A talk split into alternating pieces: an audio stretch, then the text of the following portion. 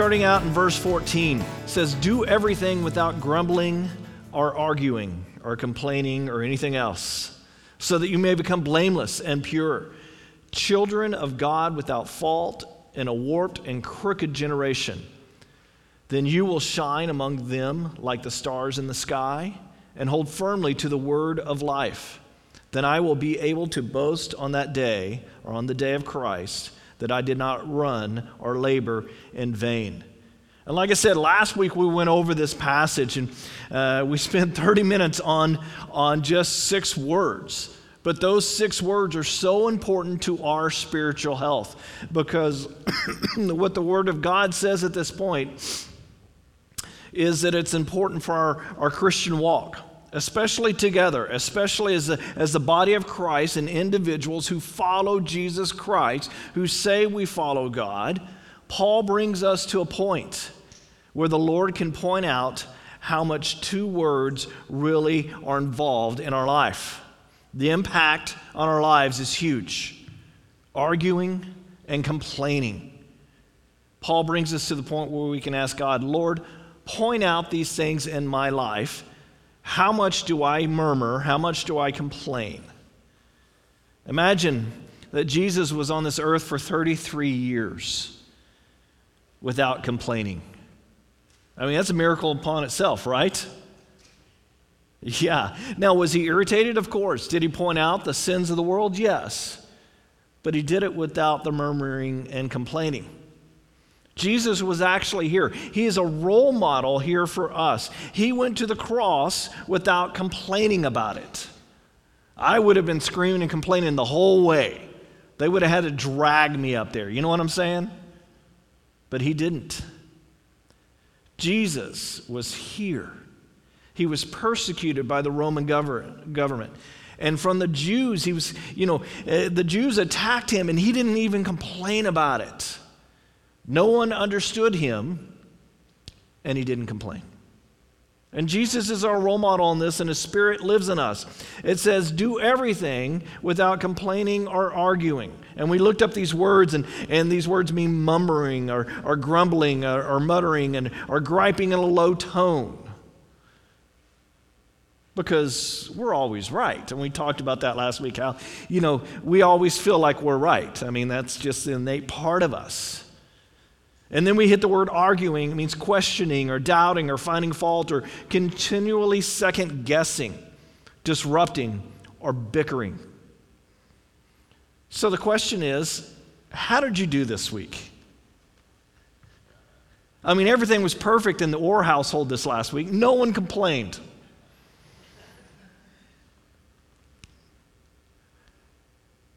Did you do better? Did you do worse? Did you do about the same? No change whatsoever? How did you do? Now, how many of you would say your husband did better or, or would say he did better, but he didn't do better? Anybody? Lisa, put your hand down. She literally had her hand up. You know, come to find out, this is the human nature that's uh, within us, and that's a human nature that fights against the godly nature, the, the spirit of Christ that's within us, and that, that battle that goes on internally. Uh, and this is just how it is. Oftentimes, our griping or complaining, uh, you know, is around our financial status. But come to find out, those with money also gripe and complain.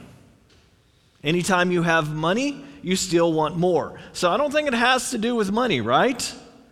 I think it has to do with what's inside of us. The real challenge for us is to obey God's command, the cut and dry command from Paul that says, Do everything without complaining or arguing. And this is hard. This is hard for every one of us. So last week we looked at several different ways that cause us to complain or argue amongst each other and with anybody. And I'm not going to go back over all of them. Um, but I do want to say that when we obey this command, we literally shine like the stars in the heavens. We can go polish ourselves up in a sense. And this isn't an act. It isn't a, you know, we can, uh, you know, we can't act like we shine, right? because people see right through it. Because we become dull again. We either are following God's command and obeying it, or we're not. And it must come from the Holy Spirit within us. You know, acting is a very, very interesting thing. Uh, these shows that have different actors on that we really just love the shows, uh, you know, and so and so, and this guy and that guy, or, or this woman and that one, you know, come to find out that's their job. That's not who they are in true life. We picture them this way, but in true life, they're not that way. It's called acting for a reason especially if you read the tabloids, and I don't suggest you do, but I'm just saying that, you know, these are real people. You start to see who they are. They go home and they act normal. But being a Christian cannot be an act. We, we can't just get ourselves all ready for the part on Sunday and go and act like we're a Christian. It doesn't work that way because we are hypocritical at that point. And as a church, we can't afford to be that way. As followers of Christ, we can't afford to be hypocritical. We must act the same way in church that we act out of church. Now, for some of us, we go, okay, I, I kind of think I do that. And for, for, others of us, we're going, no, no, no, you don't want me to act like I act in the world in the church. You know what I'm saying? But that's the thing. We need to be the same no matter where we are. And we must let the Lord change us so that we can really truly love each other. We must say, Love, give me a super, I mean, Lord, give me a supernatural love for the person that is so obnoxious. Yeah. Oh, wait, I'm sorry. We don't think of each other as obnoxious because we're Christians, right? That person that I just don't get along with. I mean, sometimes we call that person the pastor, but I mean, that's a whole other thing, you know? Give me a supernatural love for people that just grate on me. And it must be the Lord's will to do that work within us and act according to His good purpose. It must be God so that we can conduct ourselves in a manner worthy of the gospel of Christ, as Paul says in, in another part of the scriptures.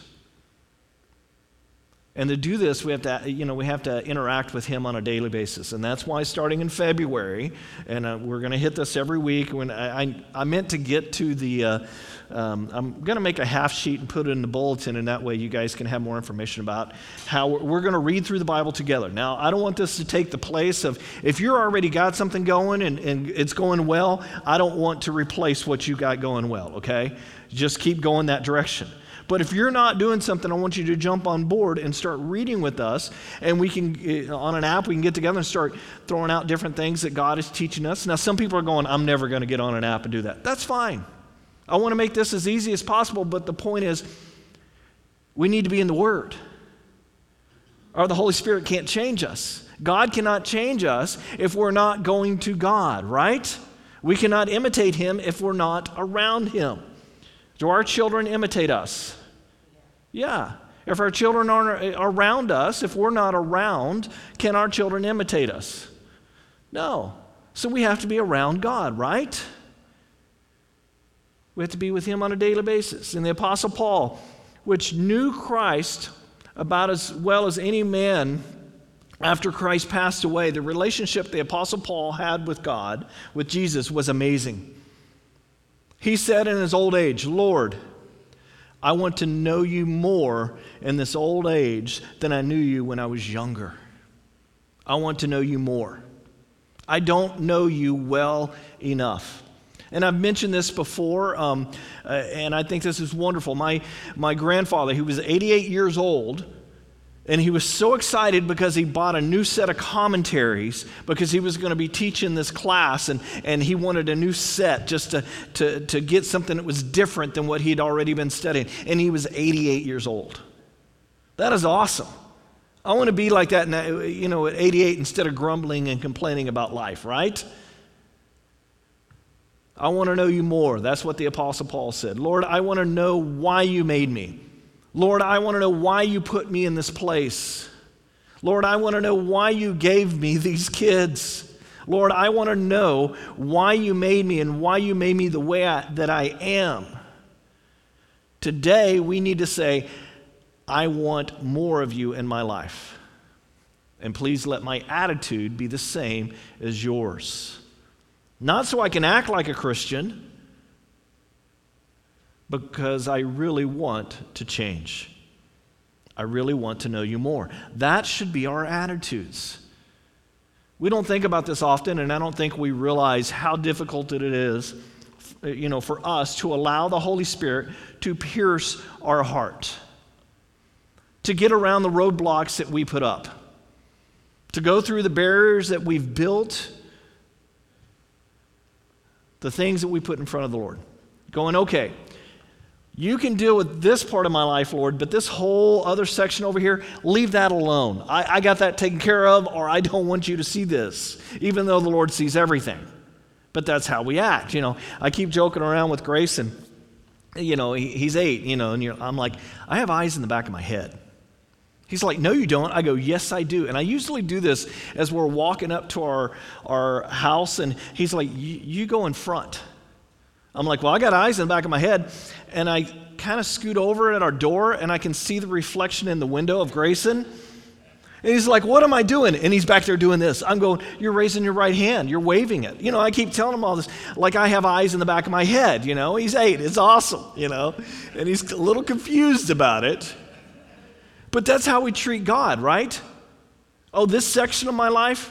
Oh, you don't see this, God. But God sees everything. He literally has eyes in the back of his head, not like us.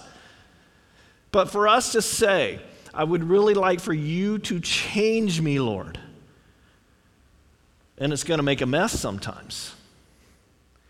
Sometimes God changing our life makes a big mess. But what a wonderful thing it is in the end, right? So, like cleaning out the garage, it makes a bigger mess before you're done. This is what the uh, book of Philippians is really about. And Paul, you know, could have said, just, uh, you know, change your attitude. He could have given us the cliff notes, right? Hey, the whole book, just change your stinking attitude. Change the attitude of, in a sense of you need to be more like Christ. Um, and, that's, uh, you know, he could have written that on the letter and just sent it. But we need, we need more than that. This is why we get the longer version. This is why we teach through it here to understand it. This is why it takes 20 weeks to go through four chapters of Philippians because we don't just want to, uh, you know, to think about it. We want to get very personal about it and say, has my attitude changed as I've gone through this book? The problem is for the majority of us, the struggle is allowing the Lord to implement it in our lives. And that includes all of us, okay? That includes me. I fight the Lord just as much as you do. We come on Sundays and, and then we need to say, Lord, I hear you. What do you want me to do with this? How do you want me to act? How do you want me to be? Instead of just going back to life. Do we apply these things to, to our lives on a daily basis? And that is the key. Because if we do that, we can shine like the stars in the heavens. Now, picture yourself as a star, right? You're all hot and shiny out in the sky. How do uh, stars shine? How long do stars last? Think about that for a second. There's all these stars out there. Our sun, how long has it been around? Now, you know, some people would say millions and millions and millions of years. I'm, whatever. I'm, I'm going to go with the Lord. The Apostle Paul says that when we act like God, we shine. Another translation says the word beacon. We need to be the lighthouse on the coast. We just went up to Mendocino and, and saw the lighthouse. Now we have GPS. We don't need the lighthouse on the coast, okay? But before GPS came along, you needed that lighthouse because you could be heading right for the coast when it's dark or when the, the fog comes up or a storm comes up, and you wouldn't even know it and you would nail the rocks. A lighthouse gives you direction, it gives you warning. We need to get to the point in our lives where we act like everything up to Philippians 2:15. In other words, it gives us a warning in the area of our lives where we can say, Am I acting like God or not? Am I acting like God or not? That's a hard one. That's a big one. Because, in a sense, our lives shine either for God or against God. I want to be it for, uh, be it, uh, have it be for God. You know, we, we need to get to a point where we can look at our past and how we've messed up in life and start realizing that even though we've messed up, Jesus can come along and take all that stuff and make it into something beautiful for Him. And He says, Let me rebuild your life. And only He can do that to the satisfaction of ourselves, the satisfaction of living this life and going, okay, I feel good about this. Only He can repair a wall that makes it where our lives are not in vain. We've all messed up in life, right?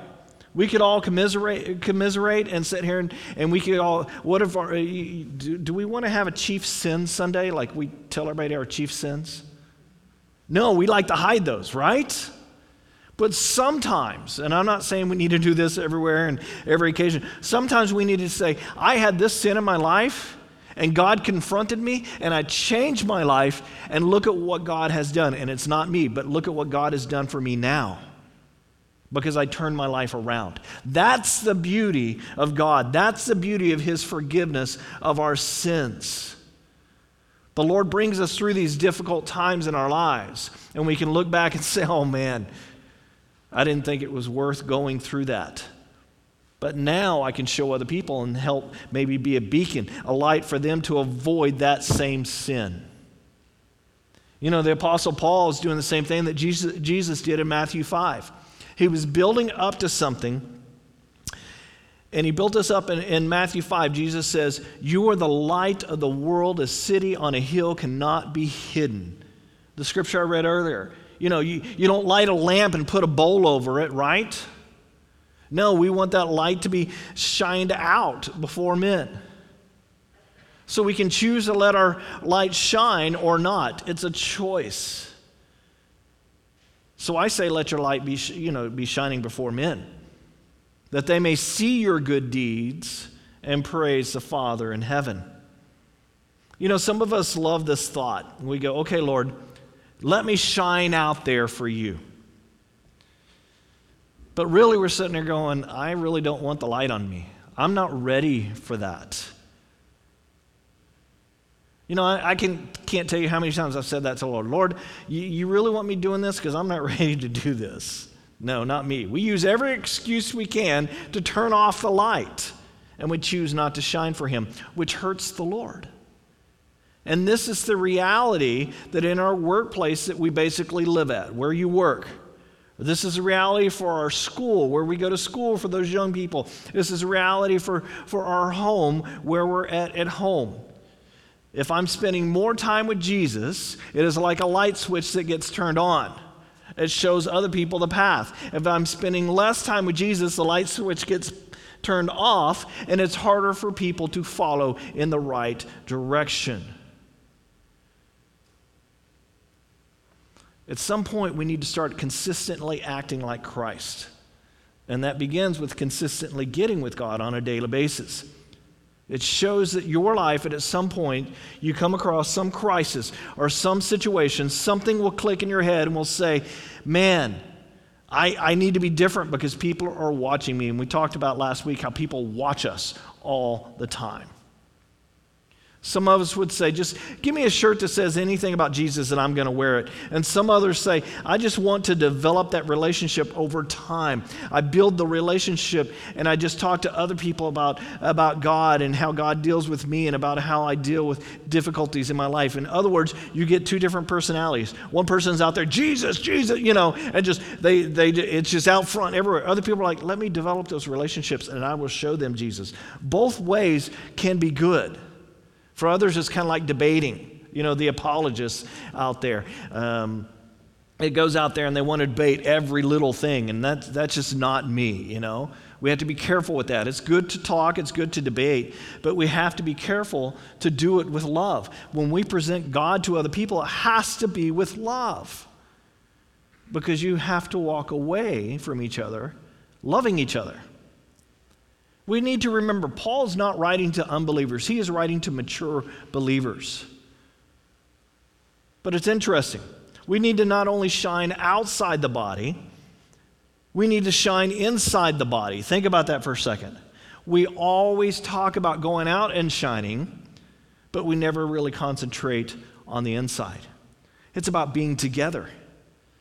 We want our church to grow in numbers, right? But I'm convinced it doesn't happen until we start growing spiritually. In verse 19, Paul says, I hope in the Lord Jesus to send Timothy to you soon, that I may also be cheered. Oh, did I switch that? No, I didn't. There we go. Um, I hope in the Lord Jesus, uh, in the Lord Jesus, to send Timothy to you soon, that I also may be cheered when I receive news about you. I have no one else like him who will show genuine concern for your welfare. For everyone looks out for their own interests, not for those of Jesus Christ. But you know that Timothy has proved himself, because as a son with a father, he has served with me in the work of the gospel. I hope, therefore, to send him to you soon, as I see how things go with me. And I am confident in the Lord that I myself will come soon. Paul has a desire to come to them he writes to them and, and to us about Timothy. He mentions that they are good friends. They're like a father son duo. You know, they have this great relationship. And Timothy actually shows up in 11 of the New Testament books that Paul writes. And Paul actually writes two books directly to Timothy, and we call those two books, those letters, 1 Timothy and 2 Timothy. And, and if you're ever discouraged, Man, God has just too much for me to do. Timothy is a good book to read and to study. Timothy reflects the Lord, and we think the light is our own, you know. And, uh, you know, here we have a, a young man who has slowly grown up and reflects the light of God. So the, the, what, what happens here is the Bible forms a word, pictures, uh, word picture for us. You can be a star, like the stars in the heavens. You can be a beacon. You can be a lamp on a table. You can be a city on a hill. Or you can just merely reflect the Lord's glory.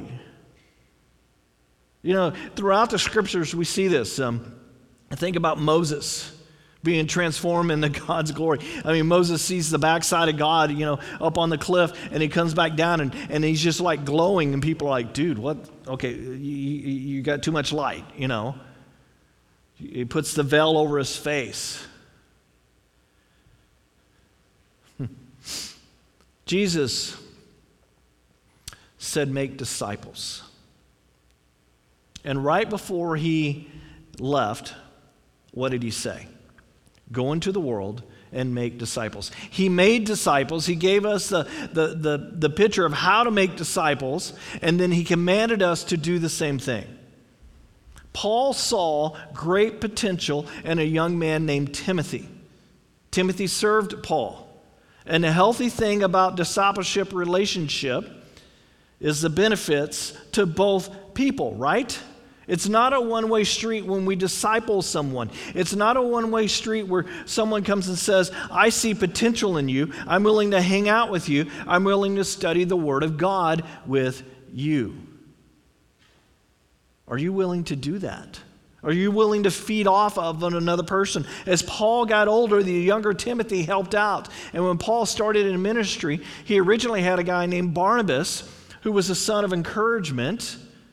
And Paul, you know, was up and down, emotional kind of guy a little bit, and he needed a, an encouraging guy around him during that time. And then eventually Barnabas went off and did his own stuff. So Timothy, this young believer, Paul saw himself, in a sense, in Timothy, and began to say, you know what? Come on, let's go. Let me show you the things about God. And this is really cool a two way friendship, a, a discipleship relationship. The word discipleship literally means to follow around, it means to imitate. So, what Jesus is saying, those who follow you around are your disciples. Are you leading them in a good way toward the light or not? So, let's do this evaluation. Who has been a Paul to you? Have you ever had a Paul in your life? If you have, wonderful. If not, look for somebody who is more mature than you in the faith and see if you can develop a relationship with them. I wish I could take it and just go, okay, everybody sign up, everybody's willing, sign up, sign up, and just pair people together. Uh, uh, but it doesn't work that way. The Lord has to bring people together in a relationship, in a friendship, in a discipleship relationship. So, who's been a disciple for you? Who have you discipled?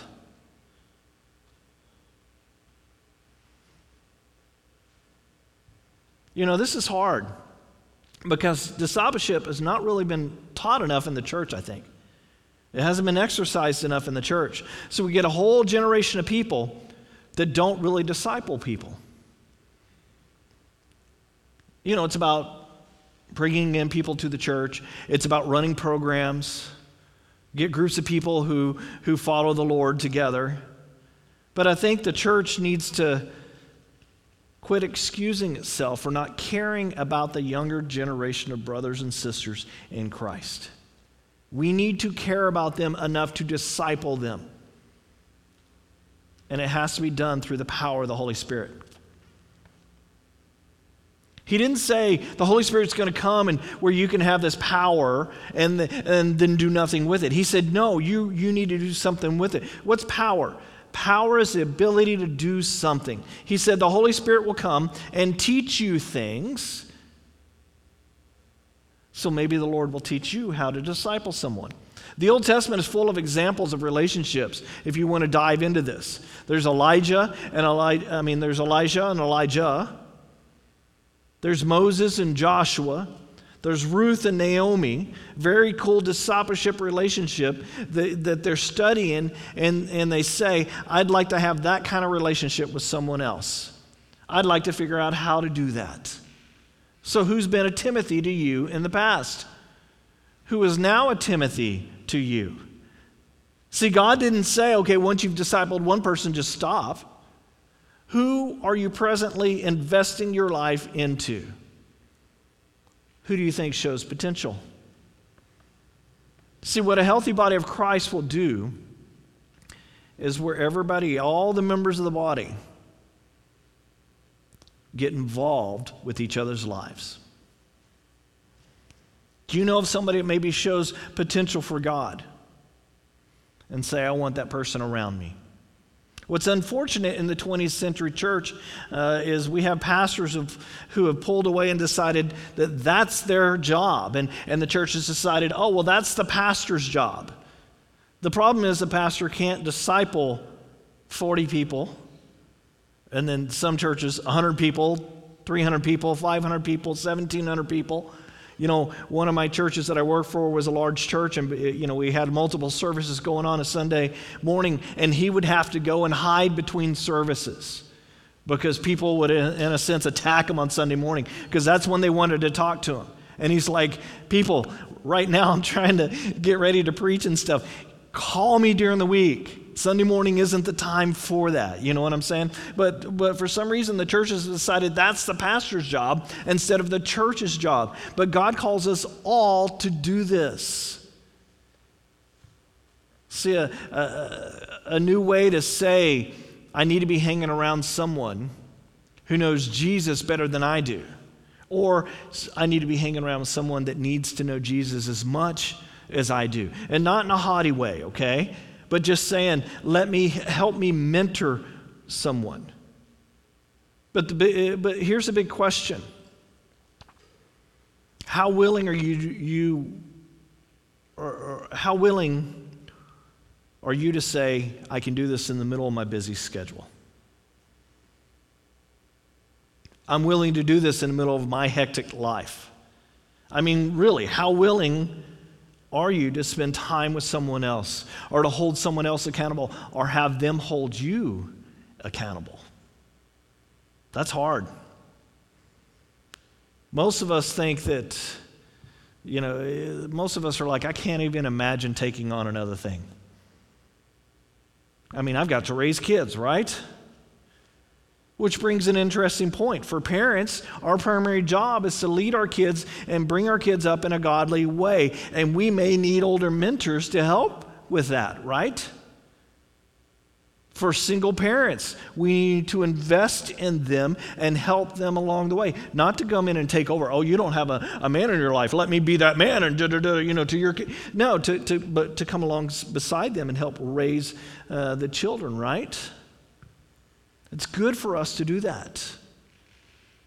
But I got to warn you, when you start entering into these kind of relationships, you start investing a lot of time in it, it becomes rewarding because it's so cool to help someone else mature in Christ. It's a great feeling. So, our primary, you know, when it comes to kid, uh, you know, our primary disciples are our children.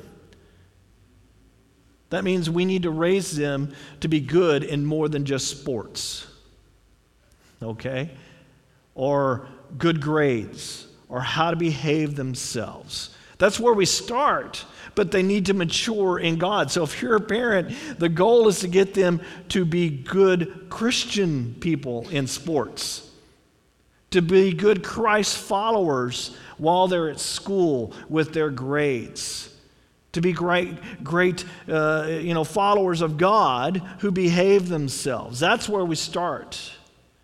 It's important for us to, to teach our kids not to get involved in immorality or, or drug abuse or, or, and to have good friends, how to choose good friends. Um, but we are also responsible for the spiritual discipline of our children. And God forbid I would ever spend too much time so that my children lack in the discipleship of what they needed from mom or dad. That we get involved in so many other things. Because what happens is we get older, all of a sudden, mom and dad is not enough for them. We become dumb. Did you know that? If you're a parent, I mean, your kids just, they think the world of you, and then something triggers, and all of a sudden, you're the dumbest person on this earth. I don't know why that is. And I'm hoping to put that off as long as possible with my own children. You know what I mean? But at some point, we need other people to step into our spots to help disciple them. Not to take over being dad or mom or whatever, but to disciple them in a great way. Because we can be excellent role models. But we need to, you know, my wife is a wonderful role model for our kids on, on what the kids should look for in a woman when they get to that age. And hopefully put that off, you know, as long as possible, you know. But at some point, they stop listening to mom, so they need other older women to come in and go, Oh, let me show you what you should be looking for in a woman one day when you get married. The same thing for the men. So we have discipleship of the children. We need to have discipleship of the teenagers. And we need to be discipling adults. So you might say, Alan, well, how do I disciple? You know, how do I enter into discipleship? I want to make a disciple, but I just don't know how. Well, there's four different common denominators to this. Number one, seek the Lord and commit to the process at the same time. Commit to God. Get into the Word. Jesus is making a disciple of you so you can make a disciple of others. And then we can follow Jesus' way. Number two, you have to look for, like I said earlier, those natural connections. Because it can't be, oh, let me just grab somebody out of it. Okay, you're going to be my disciple. It doesn't work like that. You gotta, you gotta have something in common, and, and, the Lord brings those together. The worst thing you could do, like I said earlier, is to take everybody's name, just put it in a hat, and start picking out people and going, "Okay, you're paired together." Now, it just doesn't work that way. The best thing you could do is look for natural things, like you're walking along and you turn around and you all of a sudden you f- figure out, "Oh, somebody's following me." See who's imitating you, and that could be a scary thought you know, who's imitating you, and then you lead them toward the Lord. Don't try to work up some super, you know, spiritual thing. Yeah, oh, you need some help, and I'm the person that can help you out. You know, I will be your apostle Paul. You know, or somebody coming up going, I want to be your Timothy. When do you want to meet? Tuesday, Thursday work for you? And then, well, eh, we'll get into that second. Thirdly, test the waters. And it's almost like dating, and I, I, it's a weird way of saying it, But the right person in a discipleship friendship is important. So you pray about it, okay? You got to have the build the, the common uh, you know denominator within that. You know, it's a friendship, not a program. And the church cannot do this for you any more than a singles bar can find you a mate, okay? The Lord does the matching. The Lord does the discipleship together. And it, it involves time. It shouldn't be, oh, we're going to meet every Tuesday, Thursday from 5 to 7, and your family doesn't matter, your job doesn't matter, your life doesn't matter. Basically, you need to be discipled, and who cares if it affects everything else in my life? No, it doesn't work that way. It, the, the friendship has to benefit both parties. If I expect to, you know, uh, somebody to disciple me, and then I can say, is what do I have in this relationship to offer? At first, you may think there's nothing. But that's not true. Everybody has something to offer. And the last thing I want to say is you have to keep Jesus in the middle of any discipling. Because if he's not in the middle, you don't stay healthy. You don't stay, you, you got to be praying together. You got to intercede for each other. You got to develop those relationships. And the Lord calls us to disciple. So I love this. Paul says, Timothy is like a son to me. Were Paul and Timothy related? No. But Timothy was like a son to him because it was that type of relationship. And that is so important for us in a church body to be doing, for men to be discipling men, women to be discipling women. So look around, think about it, pray about it, and see who the Lord puts in your life. It may come today, it may come tomorrow, it may come next week, it may come a year from now. I don't know. But the Lord calls us to be disciples. So the question is, are we discipling? Are we willing to look at others and say, let me lead you toward God? Hmm. Well, let's pray as the worship team comes up and leads us out in some song today. Lord, we thank you so much that you gave us great examples throughout the scriptures of people who come together and become more like you together. May we have the relationships and the friendships that lead us toward God and not away from God. May we choose those wisely in our life. And may you be in the center of it all. The Lord bless you and keep you. The Lord's face shine down upon you. And may he smile upon you when you follow him and, and leading other people to him at the same time. In the name of the Father, Son, and Holy Spirit, amen.